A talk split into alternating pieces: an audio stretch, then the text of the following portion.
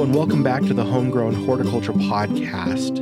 We greatly appreciate you listening. I am back with Savannah Peterson, who's been taking on lots of diagnostic calls. And Savannah, you've had lots of calls on elm seed bug. You bet. In fact, in the office we're in right now, there is one on the window. They're all over. Our mm-hmm. office is located in an area that is along the Provo River and some canals. There are wild Siberian elms growing all over the place, hence our infestation. I've already, in the last few days, picked up and thrown away several of them myself. hmm If you have any, especially volunteer Siberian elms, there's a couple other species of elms too, but those are a big problem because they'll pop up everywhere and these bugs like to live on those. And so if you have any of those in or around, these are a bug to look out for. So, what do elm seed bugs do? They act pretty similarly to box elder bugs. They're a little newer to Utah. I think we started noticing them around 2017, if I remember right. They have a lot of similar plans. They both have a host tree. So, box elder bugs is a box elder maple. Elm seed bugs is obviously an elm, but they're known to sometimes live on lindens and oak trees too. They'll overwinter as adults, and then in the spring, they emerge and will lay their eggs usually on the flower buds of the elm tree. The nymphs will emerge and they chew on the seeds, eat the seeds. Sometimes you'll find them sucking on the leaves too. And then when they turn into adults, they want to move into your house and be roommates. That's one of the biggest reasons we've been getting calls is that the elm seed bug is getting, they are getting into people's homes. And especially if you live in established neighborhoods or along waterways, anywhere that elms are grown, especially that Siberian elm, you are likely to start seeing these show up in your house. They don't do too much damage to the elm trees themselves. It's mostly a cosmetic problem. Like they're not going to kill your elm, but they will get into your house and smell so bad and be. They put off a scent, or if they feel threatened, they put off a scent. In fact, one of the control things is that you aren't supposed to squish them because they smell really bad when they're squished. People, I think a lot of times their first thing they go to is spray, but we shouldn't really even talk about that yet because we need to talk a little bit more about what they look like, why they're there. The more knowledge about the pest you have, the easier it is to control it. They do behave similar to box elder bugs, but they also look kind of similar, at least in body shape, kind of that oval shape. Uh, but the big distinguisher is the color and the markings they have. So elm seed bugs are probably about half the size, maybe two thirds the size of a box elder. And instead of the gray and bright orange markings that box elder bugs have, elm seed bugs are more of a reddish brown, sometimes tan, and dark brown color. And if you see triangle patterns, that's pretty clearly an elm seed bug. If it looks like a box elder shape wise and it has triangles, it's an elm seed bug. so, why are we seeing so many elm seed bugs right now? We're seeing them partly because it's just time in their life cycle for them to be out. The trees that they live on are finished flowering and starting to develop those seeds, which is the primary food source for those insects. They're more likely to be out feeding. Um, also, the other big thing is that since they're an introduced species and they haven't been here very long, they don't really have any natural predators. So there's nothing to really keep the population down. What are some suggestions about how to keep them out of your house? There's a few really easy things.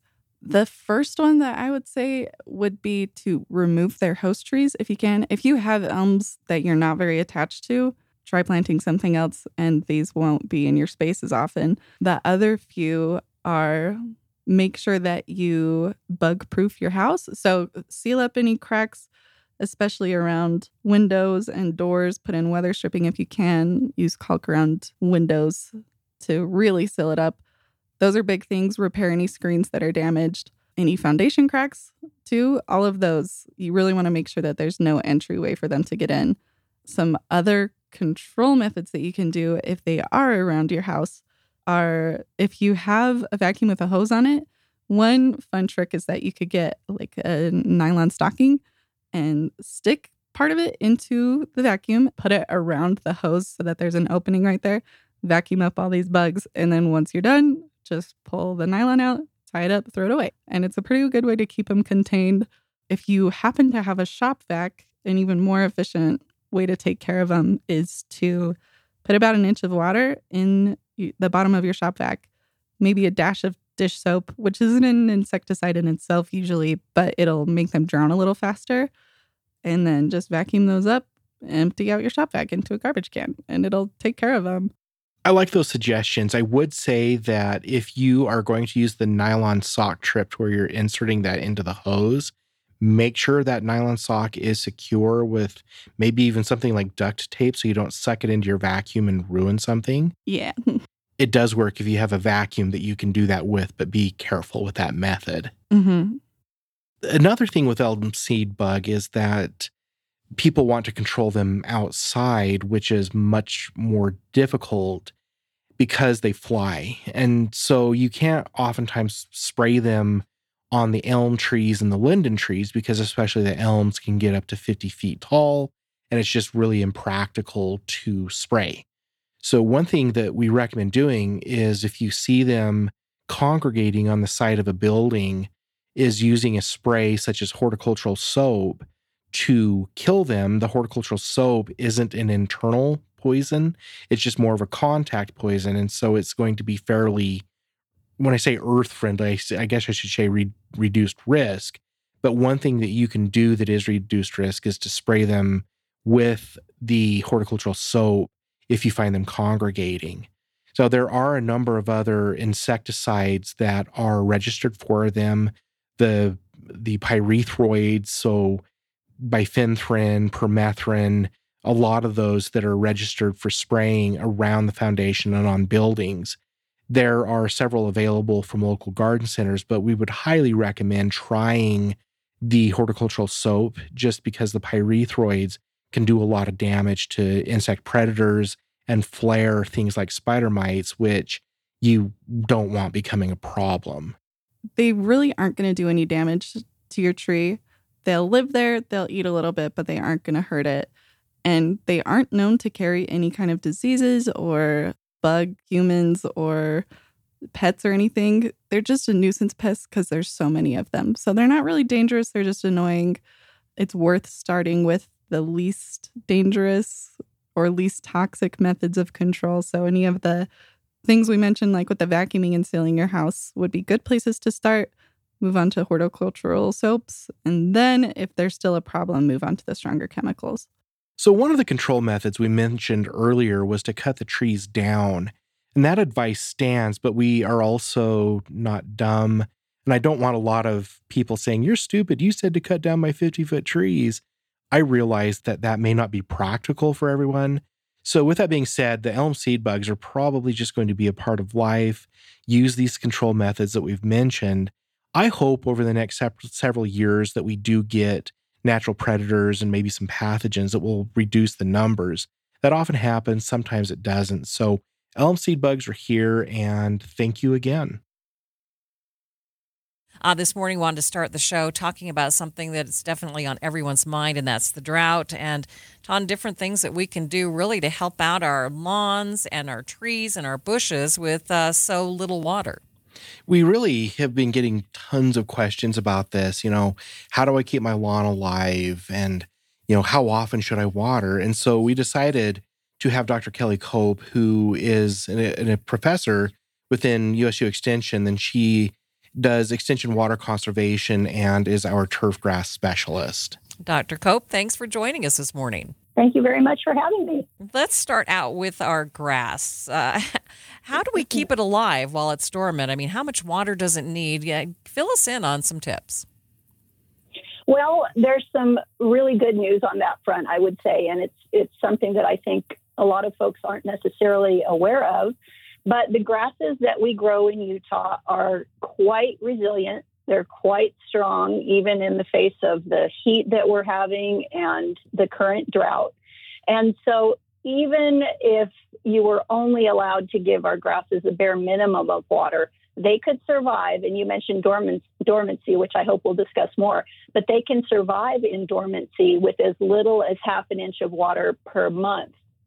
so the the recommendations that are coming from the state and from the Division of Water Resources right now, which are indicating that irrigation should be restricted to twice per week, are more than adequate to keep our grasses alive, even as they're entering dormancy right now because of of drought, yes, but also at this time of year, it's really more a response to heat.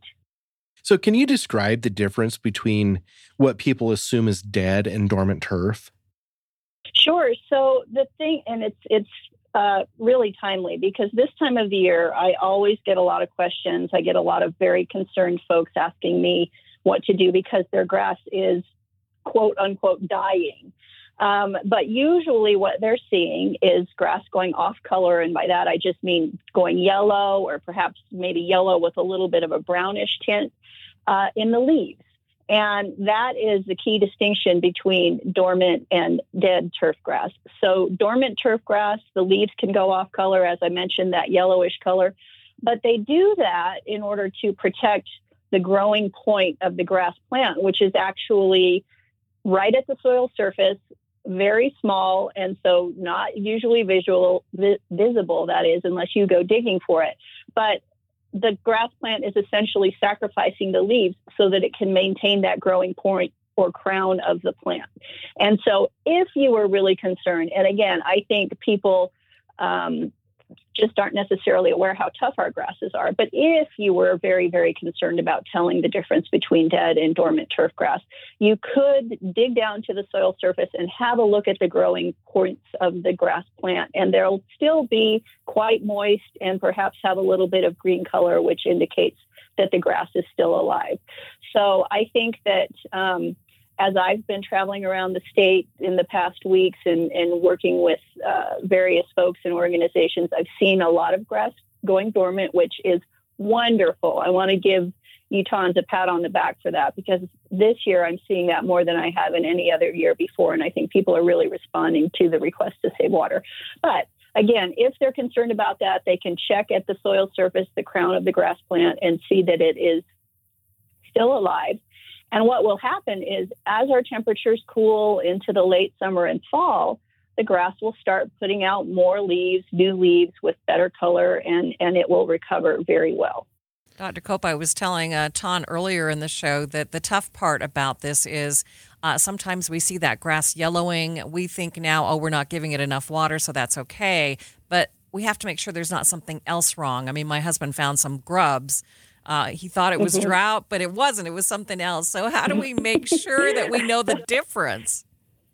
Right. Well, it's uh, that becomes a little bit trickier because uh, things like grubs that you mentioned can mimic the symptoms of drought stress. And so when you're not sure if it's drought stress or some kind of an insect stress or perhaps response to disease, so that's when I would always encourage you, and, and I'm sure Taun shares this as well, to um, have a have a chat with your local USU Extension office to get some guidance on that. And we also have a plant pest diagnostic lab here on our main campus that provides analysis and evaluation of samples from um, lawns like that, where it is suspected maybe it's not drought, maybe it's an insect.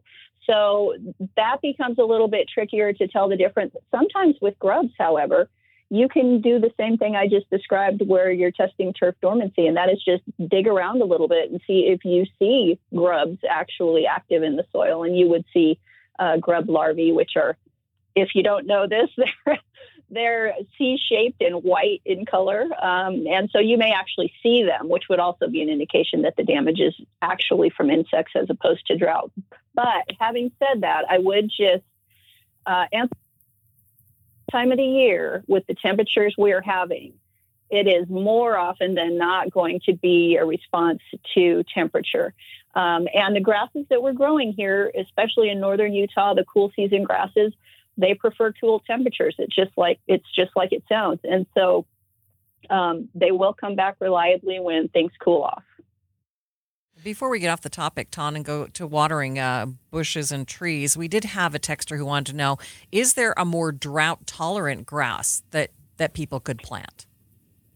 Oh yes, I'm I'm thrilled to have that question because you know I I think that grasses often get a bad reputation out there, uh, especially in the water community, as being very high water use plants. And while it's true that there are some species and varieties that that are higher water use, we are actually doing a lot of trialing and experimentation here at USU, testing very low water use species and varieties. For example, there are some varieties of tall fescue we're working with now that we haven't watered at our research farm this summer. And you would be amazed at how well they have maintained green color. So, tall fescue is a species that I like a lot. And within that species, there are varieties that work well here in Utah. And we have done a whole lot of experimentation uh, with those and can make recommendations. Again, uh, through your USU Extension office, you could uh, find out where to locate those. One thing I've been concerned about is people are doing, in a lot of instances, great jobs on conserving water, but we have a tendency to have trees and shrubs planted in our turf areas.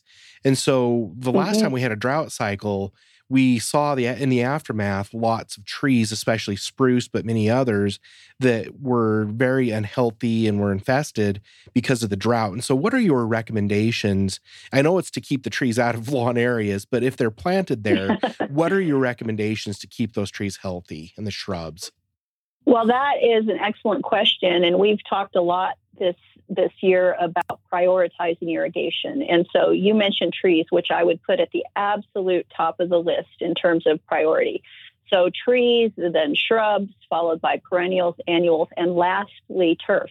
But as you say, we often have turf in our lawn areas. And so while people are doing a wonderful job conserving water with lawn irrigation, you do have to keep in mind that if you are irrigating trees in the same zone as your turf grass, they're going to require a little bit of extra irrigation to make it through this this growing season. And so, you know, it's somewhat dependent on the age of the tree, but if it's a young tree, adding 5 or 10 gallons of additional water during a week would be sufficient to keep it going through this growing season. But if it's a larger tree, it's going to need a bit more than that.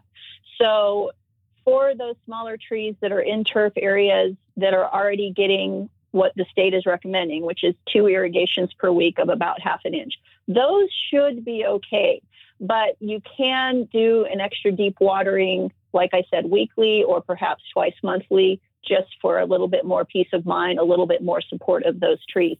Larger trees, you might be able to do your additional irrigation less than that, maybe once every two weeks or w- once each month, but it would need to be a much deeper watering. So when I say deeper, I mean making sure that the water you apply around that tree drip zone is getting down to about 12 inches, ideally 18 or even a little bit more when you're applying that extra deep watering.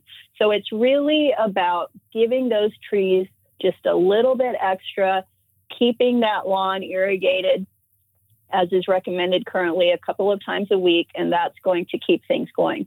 But as you say, it never hurts to keep an eye on things. And if you start seeing symptoms of drought stress and wilting in your trees, to give it another supplemental deep, and I want to emphasize the word deep watering. Well, the shrubs are they're going to be sort of along the lines of a small tree. So most of them are going to get adequate water with what we're doing with our lawn irrigation. But again, if you are seeing symptoms of drought and extra watering, hopefully by hand, you don't need to turn on the entire irrigation system, but a little bit extra every couple of weeks will go a long way towards keeping things going until our conditions get cooler. All right. Anything else important that we need to mention before we let you go? Yeah, one thing I want to be sure and mention uh, is, and, and I've had occasion to talk with a lot of citizens recently as I've been traveling around the state, but mowing higher right now, or even waiting to mow your grass right now, is another way to support it through these high temperatures because higher mowing heights equal deeper roots, and that's where we want to be. So, you know, give yourself a little less work on the weekend, let that grow, grass grow a little bit taller, and that will also help. I would like to thank you for listening to the Homegrown Horticulture Podcast. I want to give a special shout out to Savannah Peterson for helping with this episode and composing the show music. I also want to give Maria Shilaos a shout out for allowing us to use a KSL greenhouse interview, and Dr. Kelly Kopp, who works with the Center for Water Efficient Landscaping at USU and does a lot with turf grass and water efficiency. Thank you again for listening. The Homegrown Horticulture Podcast is a production of Utah State University Extension. If you're still listening, the show is over.